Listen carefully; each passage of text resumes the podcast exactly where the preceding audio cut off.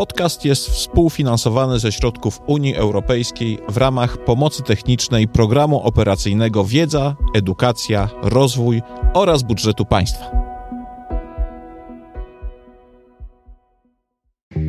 To jest audycja Rzeczpospolitej.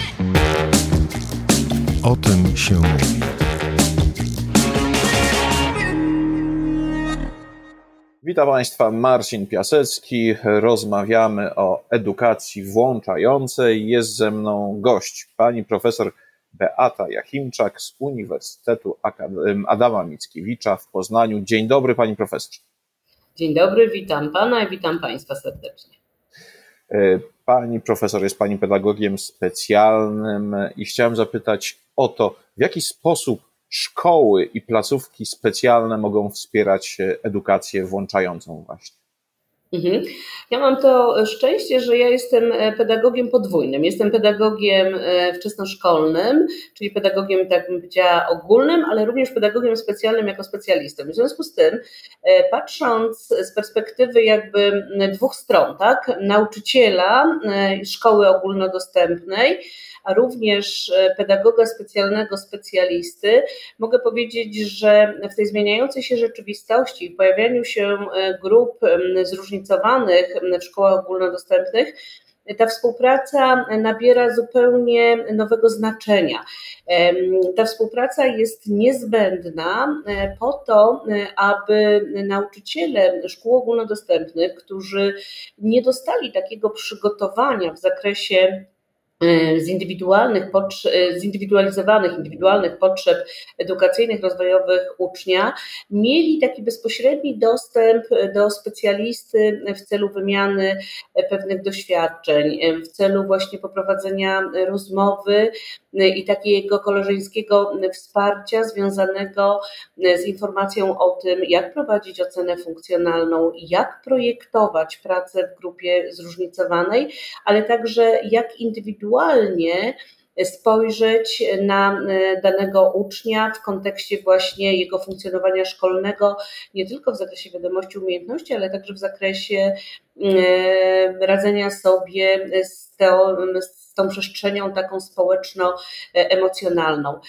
I e, jestem bardzo zadowolona, że wieloletnie nasze starania dotyczące tego, aby w szkołach pojawił się pedagog specjalny, jako właśnie ten specjalista mm, tworzący z całą Radą Pedagogiczną taką przestrzeń edukacji dla grup zróżnicowanych, będzie zrealizowane już od tego e, roku szkolnego, który przed nami, czyli 2022-2023. E, to jest taki pierwszy element, tak, który jest niezmiernie istotny, dlatego że oczywiście my mamy w części szkół e, pedagogów specjalnych, którzy współorganizują kształcenie w klasach ze względu właśnie na pojawienie się tam uczniów z orzeczeniem o potrzebie kształcenia specjalnego. Natomiast ten pedagog specjalny, zatrudniony jako specjalista, e, on będzie mm, taką osobą wspierającą myślenie e, o kulturze szkoły włączającej. Właśnie będzie wspierał jakby całą radę pedagogiczną, tak, mm, w tworzenie tej kultury takiej otwartej na rozumienie nie tylko niepełnosprawności, ale również wszelkich innych problemów związanych z funkcjonowaniem e, dziecka, bo pedagodzy specjalni no, bardzo głęboką wiedzę z tego zakresu e, otrzymują. Dodatkowo to, co jeszcze takie istotne, to również to, że mm, poza tym pedagogiem specjalnym, poza pedagogami współorganizującymi kształcenie, którzy nadal w szkołach e, będą, no teraz będą też w przedszkolach, e, ważne jest również to zbliżenie współpracy pomiędzy szkołą specjalną a szkołą ogólnodostępną. Do tej pory ta współpraca mm, układała się no, w taki sposób, powiedziałabym, bardzo odnoszący się jakby do, do potrzeb danego środowiska, sporadycznie pomiędzy tak, tymi instytucjami. Natomiast e, ta e, zmiana cała modelu w ogóle edukacji, myślenia o edukacji właśnie włączającej, ona wskazuje również na to, że szkoły specjalne teraz w taki systemowy sposób e, będą też instytucjami, które będą dzieliły się swoim doświadczeniem pracy z uczniami z niepełnosprawnością, ze szkołami ogólnodostępnymi, bo jeśli weźmiemy pod uwagę to, jakie doświadczenie w zakresie pracy dydaktyczno-wychowawczej tak, mają właśnie nauczyciele szkół specjalnych, to myślę, że to będzie świetna okazja do przenoszenia pewnych metod, form pracy właśnie do szkoły ogólnodostępnej, po to, żeby modelować to projektowanie uniwersalne, o którym też my mówimy, ale na które składać się będą właśnie bardzo różnorodne formy e, docierania do ucznia i zaspokajania jego potrzeb. Pani profesor, a jaki byłby właściwy, czy też może idealny podział ról pomiędzy pedagogiem specjalnym w szkole i nauczycielami, którzy, no cóż, organizują, współorganizują kształcenie. Mhm. To znaczy tak, y, bo jeśli mówimy o pedagogu specjalnym, który będzie specjalistą zatrudnionym na poziomie całej szkoły, tak, to oprócz niego będziemy jeszcze mieli tych pedagogów specjalnych współorganizujących kształcenie. I teraz tak, ci, którzy będą współorganizować kształcenie z nauczycielem przedmiotowym, tak, czyli z tym, który prowadzi jakby dany, dany przedmiot, dane lekcje, no to tutaj to, to wsparcie powinno właśnie przebiegać, ta współpraca na zasadzie takiego ustalania, tak, w jaki sposób projektować zadania szkolne, w jaki sposób projektować przestrzeń edukacji, E, w danej klasie, e, po to, żeby każdy uczeń e, odnalazł w niej swoje miejsce i mógł się rozwijać na miarę swoich możliwości.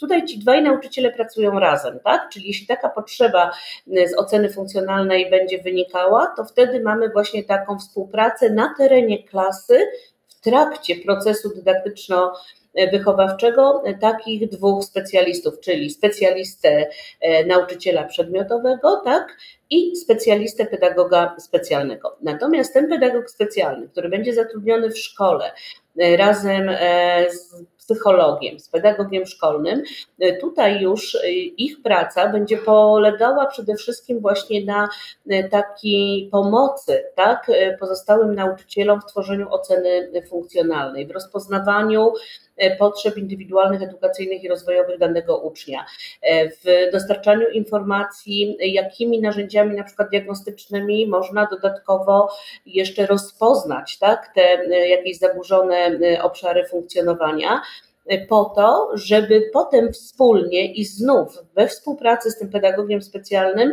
zaprojektować mm, wsparcie na terenie przedszkola szkoły, czyli zastanowić się, jaki rodzaj zajęć dodatkowych byłby potrzebny po to, żeby wzmocnić to funkcjonowanie dziecka, tak? Czyli czy zajęcia z zakresu pomocy psychologiczno-pedagogicznej, czy być może zajęcia już takie bardziej specjalistyczne w sytuacji jakiegoś głębszego zaburzenia.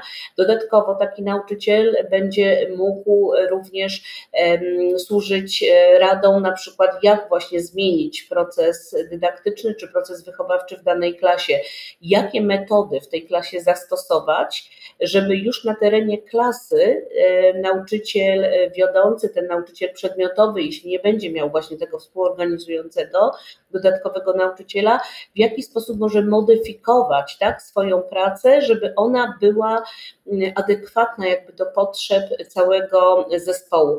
A ponieważ ci pedagodzy specjalni dysponują wiedzą na temat e, pewnych metod pracy, tak, takich, które nie tylko są metodami pracy w przypadku niepełnosprawności, ale wiele z tych metod jest również metodami, powiedziałabym, profilaktycznymi, tak, to będą się mogli tą wiedzą właśnie podzielić po to, żeby pokazać nauczycielowi, jak odchodzić trochę, bym powiedziała, od takiego klasycznego, tak, spojrzenia na, na proces nauczania, uczenia się w kierunku właśnie tego tworzenia przestrzeni do aktywności wszystkich uczniów, do jak gdyby takiego angażowania tak, każdego ucznia na miarę jego możliwości, ale również pewnych ograniczeń, bo o nich też nie możemy zapominać. Także jak ktoś mnie pyta, bo pytają mnie teraz różne, że tak powiem, strony zaangażowane, czy to samorządowcy, tak, czy inni nauczyciele, czy dyrektorzy szkół, no ale co ten pedagog specjalny miałby robić, to ja uważam, że w tej przestrzeni, w której mówimy o tak wielu problemach e, takich rozwojowych e, naszych uczniów, dzieci, e, różnego rodzaju zaburzeniach społeczno-emocjonalnych i tak dalej, to ten pedagog specjalny świetnie uzupełni zadania psychologa i jako pedagoga szkolnego, być może logopedy, i jako właśnie taki mały team kierowany ku ocenie funkcjonalnej i ku projektowaniu wsparcia tak, dla uczniów na terenie szkoły, e, no, będzie na pewno osobą e, niezmiernie potrzebną. Ja bym powiedziała, że w ogóle jak patrzę na standard, to ja bym jeszcze dalej tak, ten standard, standard pociągnęła, żeby było tych specjalistów po prostu więcej tak, w szkole, żeby wsparcie było dostarczane na terenie przedszkola szkoły, a dopiero w wyjątkowych sytuacjach zewnętrznych. Pani profesor, i na koniec zapytam, kto Pani zdaniem, być może odpowiedź wydaje się oczywista, ale może taka nie jest. Y, kto z Pani zdaniem z tego zespołu y, specjalistów, o którym mówimy, powinien być najbliżej uczniów? Mhm. Konkretnego ucznia. Mhm. To znaczy, ja powiem tak, e, najbliżej ucznia to powinien być jego nauczyciel ten, który z nim pracuje, tak, może to oczywiście wychowawca, który powinien dobrze ucznia znać, ale w naszym systemie wiemy, jak to jest, że jeśli wychowawcą jest nauczyciel, który rzadko kiedy w tygodniu, znaczy niewiele godzin w tygodniu realizuje z uczniami, to się okazuje, że inny nauczyciel lepiej może znać ucznia, bo przebywa z nim więcej czasu. Natomiast ten nauczyciel, wychowawca to jest na pewno ktoś, kto powinien być najbliżej. Natomiast ten team, o którym powiedziałam, czyli pedagog specjalny, tak, psycholog, pedagog szkolny, to to są osoby, osoby, które będą bardziej, bym powiedziała, wspomagały nauczycieli, tak, szkołę w tworzeniu tego środowiska właśnie uczącego się razem i rozwijającego w kierunku edukacji włączającej. Natomiast, bo oni nie będą w stanie poznać wszystkich, tak, bo jeśli szkoła będzie liczyła 500 uczniów, no to nie będą w stanie poznać wszystkich, dlatego najbliżej zawsze jest nauczyciel i wychowawca klasy, a on ma do swojej dyspozycji, tak bym trochę powiedziała, ten team właśnie specjalistów zatrudnionych w szkole, którzy w sytuacjach trudnych, w sytuacjach wybiegających poza tutaj możliwości radzenia sobie nauczyciela wychowawcy będzie służył wsparciem. Więc taki ja bym widziała kierunek, tak? Chodzi o to, żeby przybliżyć do szkoły również to, to takie wsparcie bardziej specjalistyczne, ale w kierunku nie znowu pogotowia, tylko animowania zmian na rzecz tworzenia środowiska otwartego na każdego ucznia. Pani profesor, bardzo dziękuję za rozmowę. Moim gościem była pani profesor właśnie Beata Jachimczak. Jeszcze raz dziękuję. Bardzo dziękuję.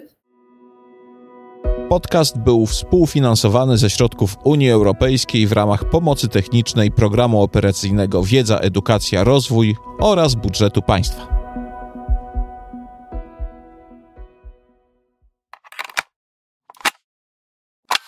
Słuchaj więcej na stronie podcasty.rp.pl. Szukaj Rzeczpospolita Audycje w serwisach streamingowych.